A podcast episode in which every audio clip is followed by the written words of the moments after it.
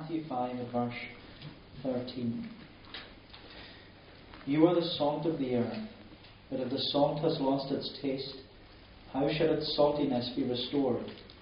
It is no longer good for anything except to be thrown out and trampled under people's feet. You are the light of the world. A city set on a hill cannot be hidden, nor do people light a lamp and put it under a basket, but on a stand, and it gives light to all in the house. In the same way, let your light shine before others, so that they may see your good works and give glory to your Father who is in heaven. This evening we're continuing our study of the Sermon on the Mount. And the Sermon on the Mount, as you would expect, is, was a sermon which Jesus taught and preached to many of the multitudes who followed him. And as we said before, the purpose of the Sermon on the Mount was to teach those who have entered into the kingdom of heaven through faith and repentance. It was to teach us how to live as citizens of the kingdom of heaven. And we do that by emulating and mirroring our lives on the King of the kingdom of heaven, our King, Jesus Christ. And so, what Jesus is telling us in the Sermon on the Mount is that through faith and repentance, we are to live as a restored, renewed, and redeemed people. As we said time and time again, the theme and thrust of this Sermon of the, on the Mount is Christ centered living for Christ centered lives. Christ centered living for Christ centered lives. And when we began our study of the Sermon on the Mount, we saw that Jesus opened with Beatitudes. And we said that these nine Beatitudes from verses 3 down to the verse marked 12, they, they reveal nine marks of Christian character and conduct which is to be present in the lives of those who are part of the kingdom of heaven, those who are citizens in the kingdom of heaven. We are to possess the marks of humility and hatred for our sin. We're to possess the mark of meekness, possess the mark of hunger and thirst for more and more righteousness. We're to show mercy because we have received mercy. We're to be pure in heart. We're to be peacemakers. We're to rejoice and be glad even when we are persecuted. And in these Beatitudes, in the opening verses of chapter 5, Jesus sets before us the marks of Christian character and conduct. But as we proceed to look at this challenging sermon, Jesus wants to illustrate to us uh, as to how these marks of Christian character and conduct are to be exemplified in our lives. And in this paragraph that we just read, Jesus presents to us the illustrations of salt and light. And one of the great features of the Sermon on the Mount which Jesus preached, and also many of the parables which Jesus told, one of the great abilities Jesus had as a preacher was his ability to use ordinary, everyday objects and incorporate them into his sermons or his parables. Because Jesus had the unique ability to capture our attention and captivate our imagination through sermon illustrations. And we may ask, what makes a good sermon illustration? Well, in the case of the sermon illustrations of salt and light, Jesus uses illustrations which are applicable not only to his day and to his people, but they're also applicable to every century and to every person. Because everyone is aware of the common and necessary commodity of salt, and everyone has the common need of light to light their home. And so we can't live without light, and we can't live without salt. But the question that Jesus is challenging us with by using these two sermon illustrations is what is your Christianity really like? That's what he's asking us. What is your Christianity really like? And what Jesus is saying in his sermon illustrations is that as a citizen of the kingdom of heaven, our Christianity is to resemble salt. and our Christianity is to resemble light. And so, what I'd like us to do is to consider these two great sermon illustrations presented in the Sermon on the Mount. But this evening, I would like us only to, to look at the first illustration, salt. And God willing, we'll consider the second illustration of light next time, because there are two great illustrations that Jesus uses, and I don't think we should quickly skip over them because they're so important and they have a lot to teach us. So this evening we'll look at the first illustration that Jesus has of salt. And I'd like us to highlight three features that I believe Jesus is presenting to us in, in, these, in this statement. And they are three features of preservation, promise, and purity. Preservation, promise, and purity. So we'll look firstly at preservation. We'll just read verse 13 again. You are the salt of the earth, but if salt has lost its taste, how shall its saltiness be restored? It is no longer good for anything except to be thrown out and trampled under people's feet. And as you know, salt was one of the most common preservatives in the ancient world and also for many centuries thereafter. And you could say that salt was a, precious commodity and a, very useful commodity, especially in Israel, which was based near the Mediterranean and a place where it's got a really hot temperature, largely a tropical temperature. And so, in such a hot climate, salt would often be used to keep food from corruption and food from going bad and becoming rotten. And this was often the case in the ancient world and also here, that when they didn't have fridges or freezers, they would salt meat and fish in order to preserve it. And to some extent, we still use that method today. Obviously, not to the same extent, but some people like to salt their mackerel and salt their herring in order to preserve it and from going off sooner than it would if it wasn't salted. And that's the emphasis that Jesus is trying to make with this illustration because he, he's saying that our Christianity is to have this preserving nature to it. It's to have a preserving influence upon the rest of society. And what Jesus wants us to see is that the presence of a faithful Christian witness in an ungodly society is to have a preserving effect in which it prevents further corruption and rottenness. And we know that there is so much sin and corruption in our nation today. And of course, there's nothing new, but there seems to be this rotting away of society and the deterioration of the standards of Christian principles that without the preserving effect of Christians in society, society will continue to deteriorate at a rapid pace. And Jesus is emphatically saying to all those who are part of the kingdom of heaven by faith and repentance, He says, You are the salt of the earth. And the emphasis is upon the Christian. You are the salt of the earth. Not the world, but you. You are to be and you are to have this preserving influence upon all those around you. But for Christians to have a preserving influence upon the world and in society, for Christians to be effective salt, there must be contact with the world and with society. Because when it, become, when it comes to preserving meat, for salt to be effective, the salt needs to be applied. The salt needs to be rubbed into the meat.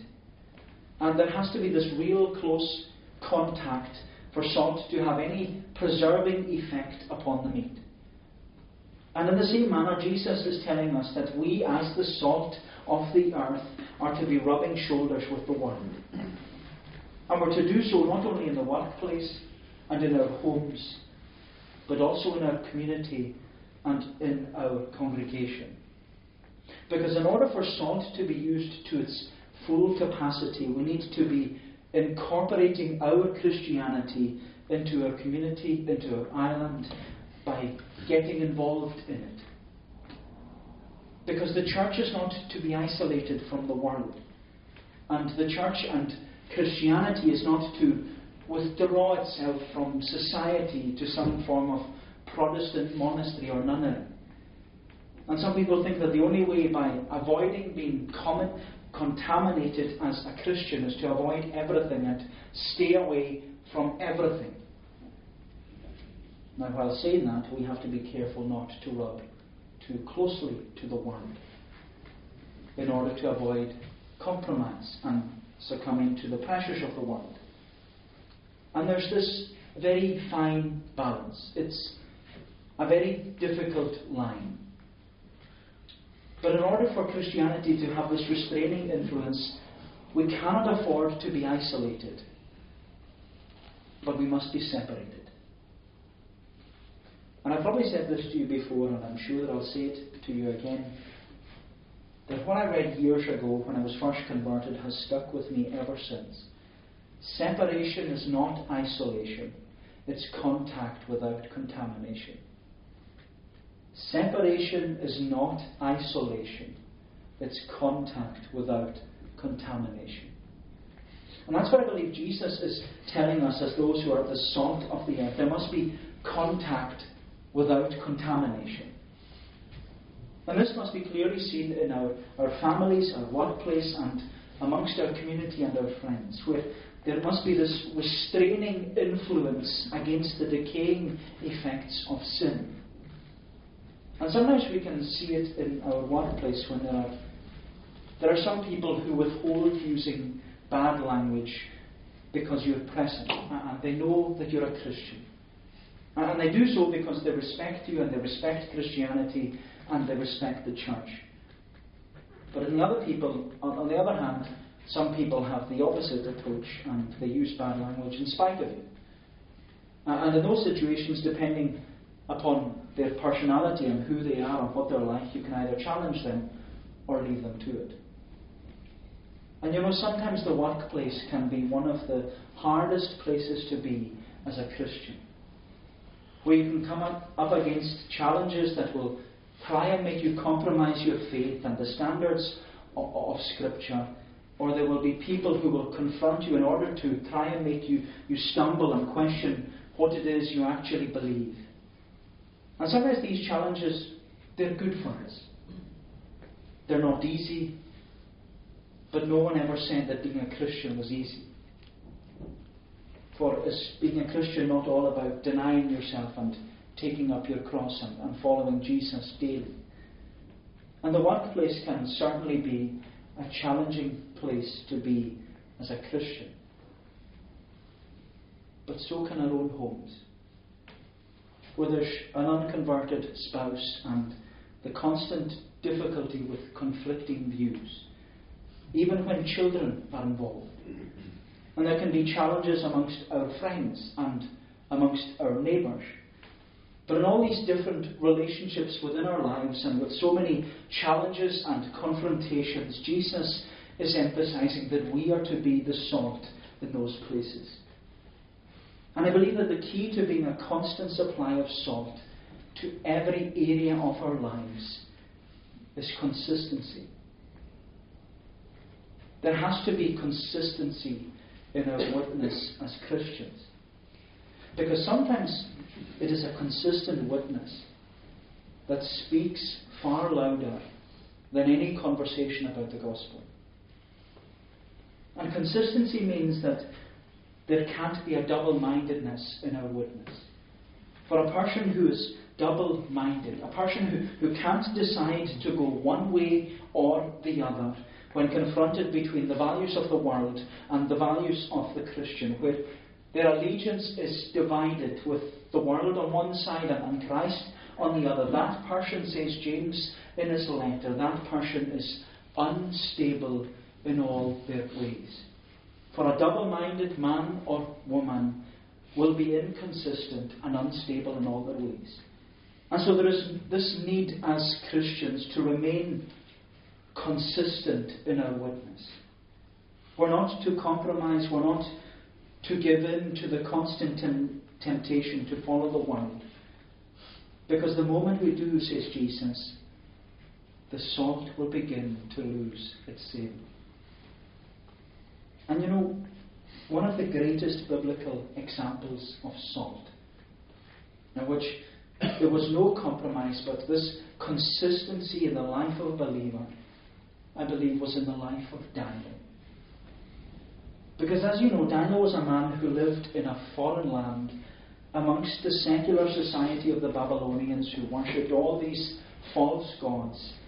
And yet he had an influence for good. He had a preserving effect upon the people of Babylon, in which he not only had an influence upon the king Nebuchadnezzar with regard to the diet of his men, but Daniel never once compromised his worship of God for the sake of the kingdom of Babylon. And his influence was such that he, he was raised right up to the position of the prime minister in the kingdom of Babylon, and yet there was still this consistent witness. And that should make us realize that we need to pray for those in positions of our government, uh, that they would have an influence for good in our nation. Just looking at Daniel, it makes us realize well, there are Christians in Parliament. And we ought to pray that the Lord would raise up more to stand for the truth in our day and generation. We ought to pray for more of a salty influence in our governments, both in Westminster and Holyrood, and even here in our local council. But what always stood out for me with Daniel, and in the life of Daniel, it wasn't the lion's den. But the night Belshazzar held that great feast. Because you remember that Belshazzar held a feast and he, he invited all the officials of the kingdom to come and get drunk with him. And where it was this great party in Babylon, they were all drinking from the goblets which had been taken out from the temple in Jerusalem. But the question I've always asked when reading the scene in Daniel 5 is where was Daniel? Where was Daniel when all that was going on? Because all the officials were there, and with Daniel acting as prime minister in the land, you would have expected him to be at Belshazzar's feast with all of the other guests. But he wasn't. Daniel was nowhere to be seen. And it was only when the writing on the wall finally appeared and God spoke in judgment and the party was coming to a halt and God was then the topic of conversation. It was then that Daniel was summoned to come. Daniel wasn't at the party, but when God decided to speak, Belshazzar knew exactly where to go and who to find and who to ask about his predicament. Belshazzar knew that Daniel was different from everyone else. And that scene of Belshazzar's feast, it always, always made me think that the Christian is a far better witness by not being at the feasts and the parties of the world than being there and trying to witness to people. Because it's impossible. It's impossible. It's impossible to, to witness to those who are in their parties and getting drunk. And I friend, there's one thing about salt. And you can see it so clearly in the life of Daniel. Salt works quietly, and it works consistently, without compromise. Dare to be a Daniel. Dare to stand alone. Dare to have a purpose firm. Dare to make it known. Preservation.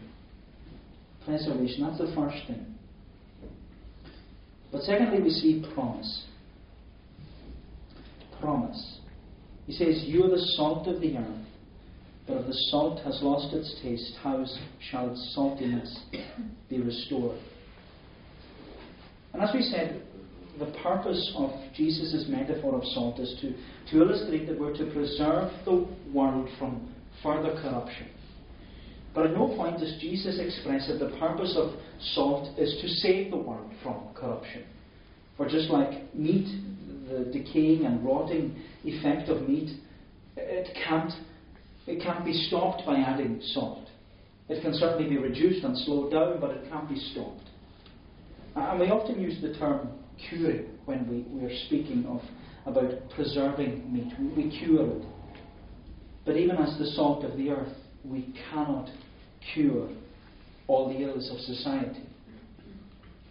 But when you think about it, isolating this illustration of Jesus about salt to this preserving function doesn't seem like an adequate explanation of his metaphor in the Sermon on the Mount. Because as we know, the Sermon on the Mount is all about how we ought to live as citizens in the kingdom of heaven.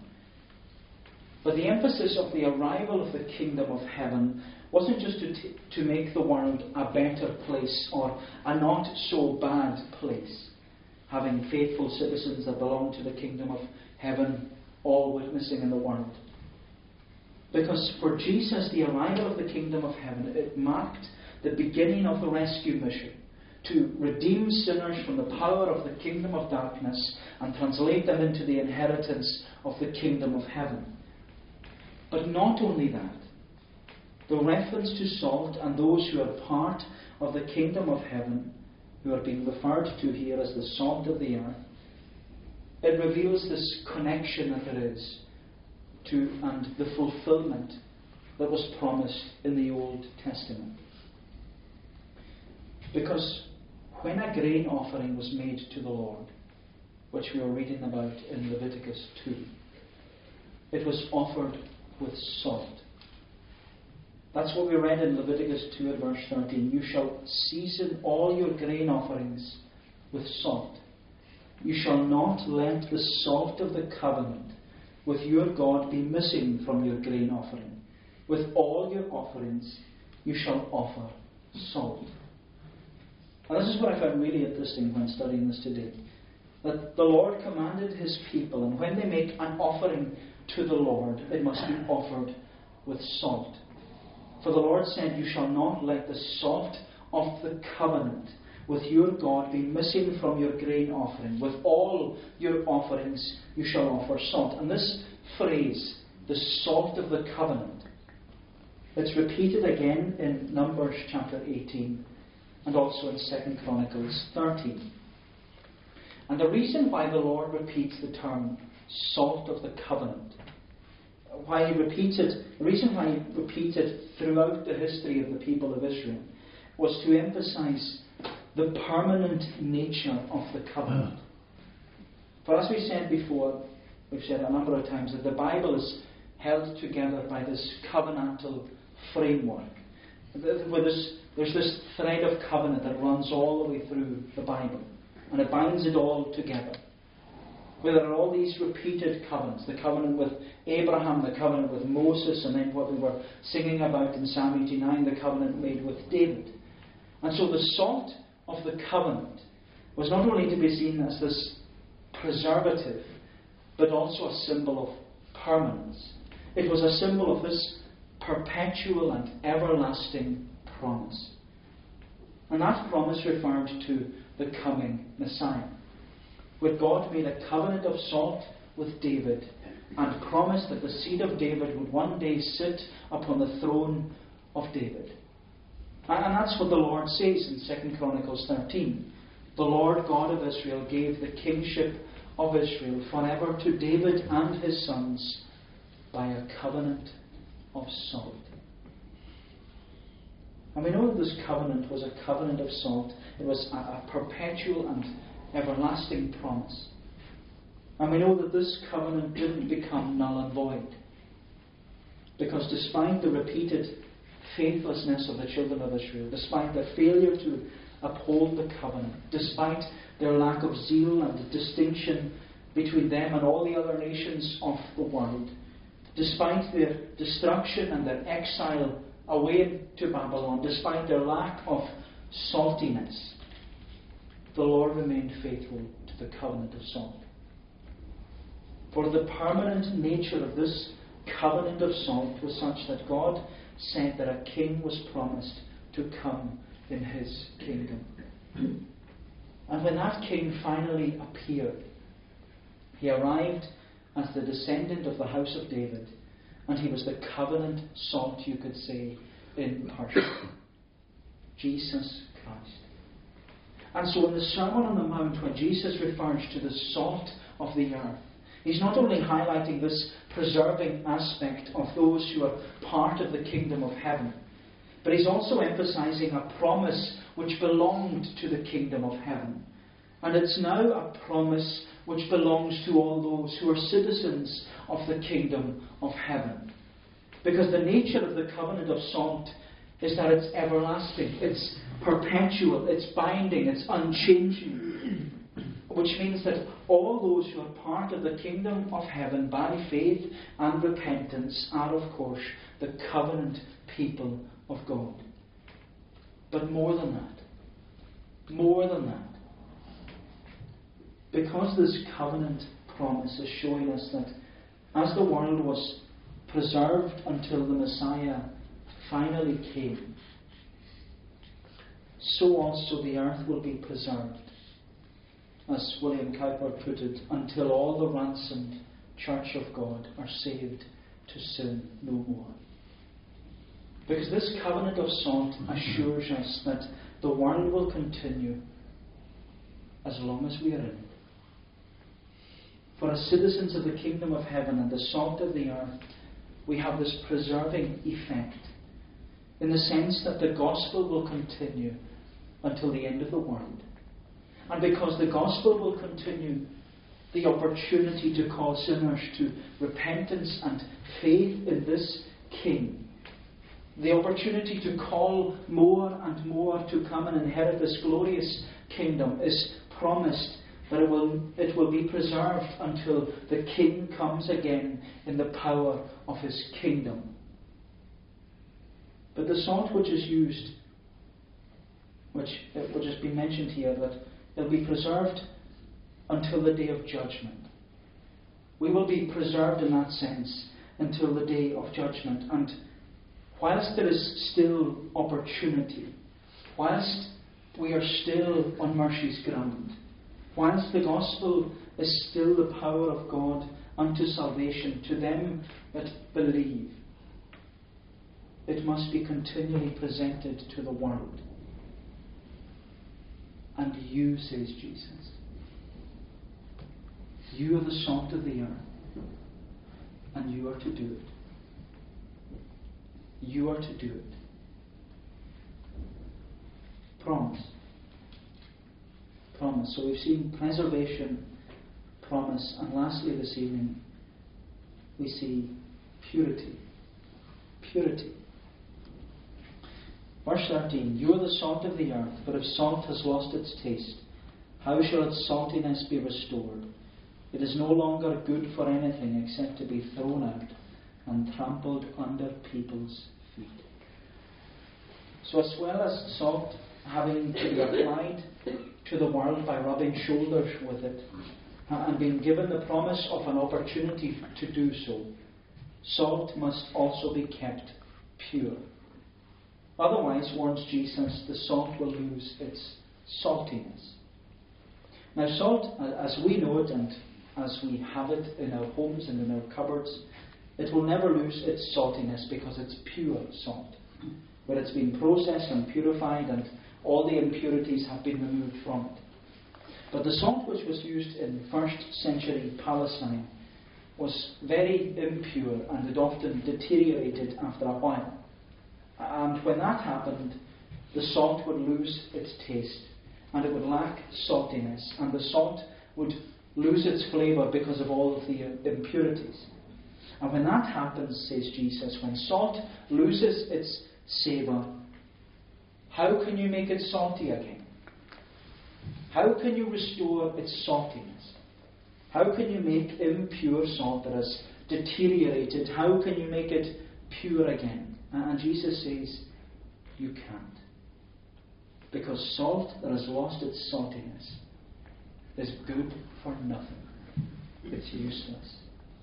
It's useless. The only thing that it's worth being used for is to be thrown out and trampled under people's feet. It's useless. And what Jesus is bluntly saying to us is that if we are indistinguishable from the world, our Christian witness is as good as useless. Because if we cease to be salty, we lose our distinctiveness. A distinctiveness which Jesus has already outlined in all these Beatitudes. And if we lack any flavour in our Christianity, then we are failing to live as Christians should. My friend, our Christian witness becomes ineffective when we don't live consistently as a Christian should. For according to Jesus, who is the King of the kingdom of heaven, he's saying that the witness of the citizen of the kingdom of heaven, a witness that is compromised or inconsistent, is useless. It's useless. If we're not living a pure, salty life, then it's useless. It's good for nothing. Because if we lose our distinctiveness as a Christian, we become ineffective and our witness is useless. It's good for nothing. And if we become assimilated to the world and, and to non Christians in what we do and where we go and how we speak, and if we become contaminated by all the impurities of the world, we will lose our influence upon them and upon those around us, and we lose any hope of trying to invite them into the kingdom of heaven. And all our efforts will become useless. Because if we become so like them that there is no longer any distinction between the world and the Christian, our purpose as those in the kingdom of heaven, Jesus is stressing, is useless. It's useless, no effect. And it was in his commentary on the Sermon on the Mount that Dr. Martyn Lloyd Jones emphasized the distinction which needs to be present between the world and the Christian. There needs to be this distinction, he says. He said the glory of the gospel is that when the church is absolutely different from the world, she invariably attracts it. It is then that the world is made to listen to her message, though it may hate it at first. I'll read that again because it's so, so important what he's saying. The glory of the gospel is that when the church is absolutely different from the world, she invariably attracts it. It's then that the world is made to listen to her message, though it may hate it at first. And what Martyn Lloyd Jones was saying only 50 years ago is something we so desperately need to hear today. Because as a church and as a denomination, we are living far too close to the world where the Christian is in the world and the world is in the Christian. And somehow we've come to think that by being as close to the world as possible, we will draw them into the church.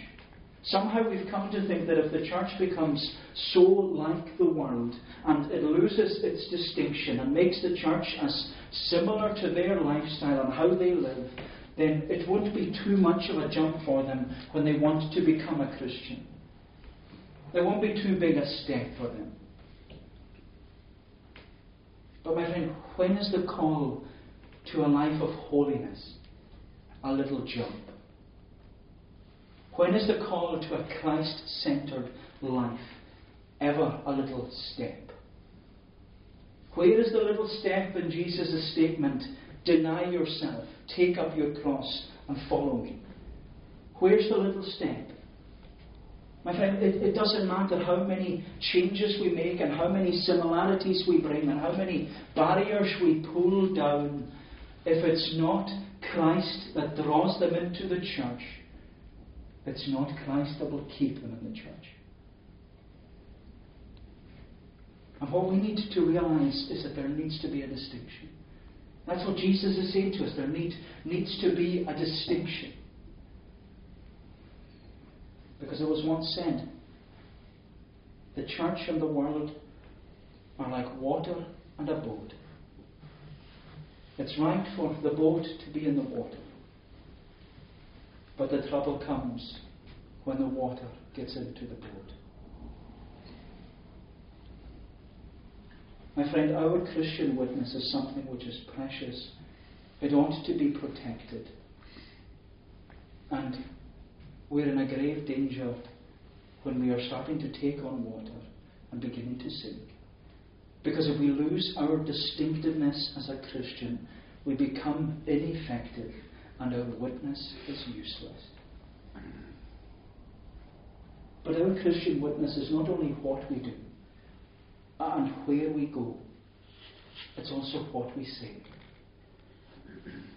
Because I'm sure that most of us can say, or at least should say, as those who are in the kingdom of heaven, we should be able to say, I don't go to the pubs.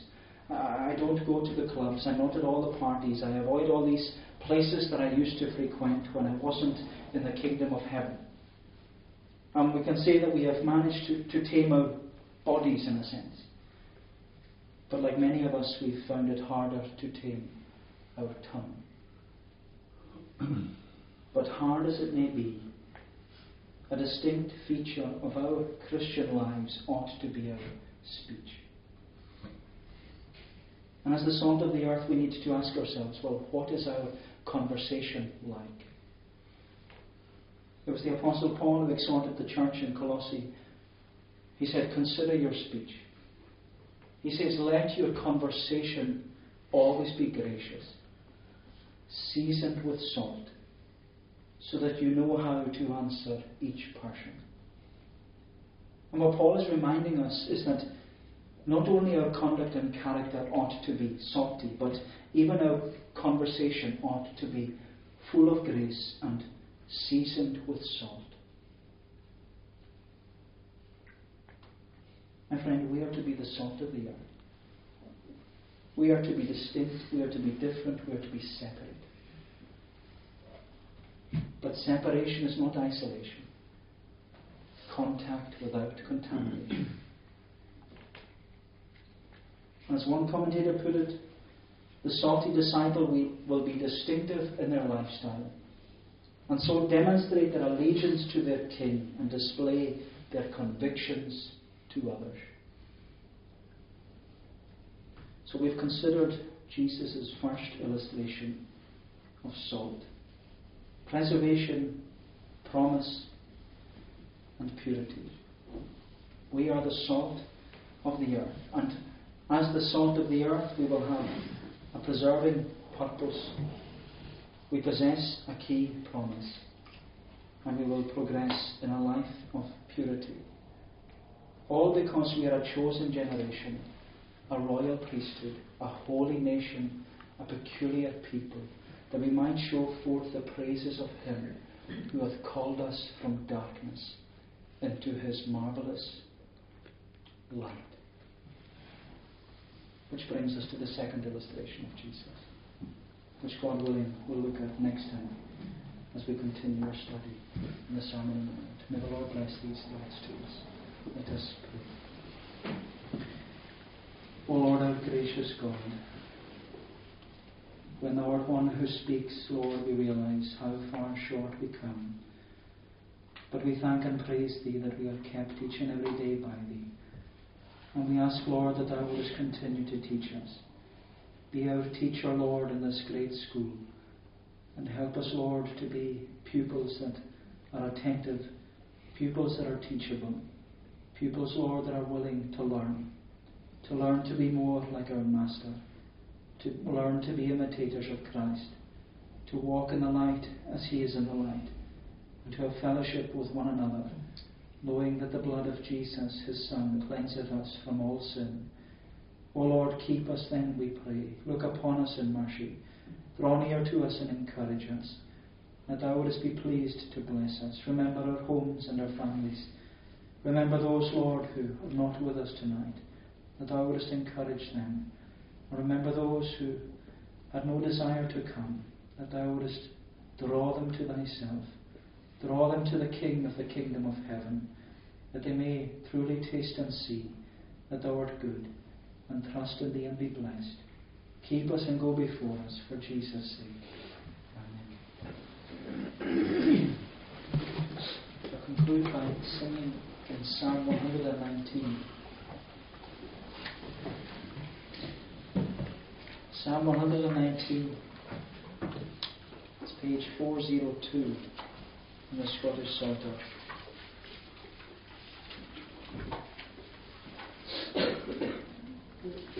Psalm 119 from verse 33 down to the verse marked 37.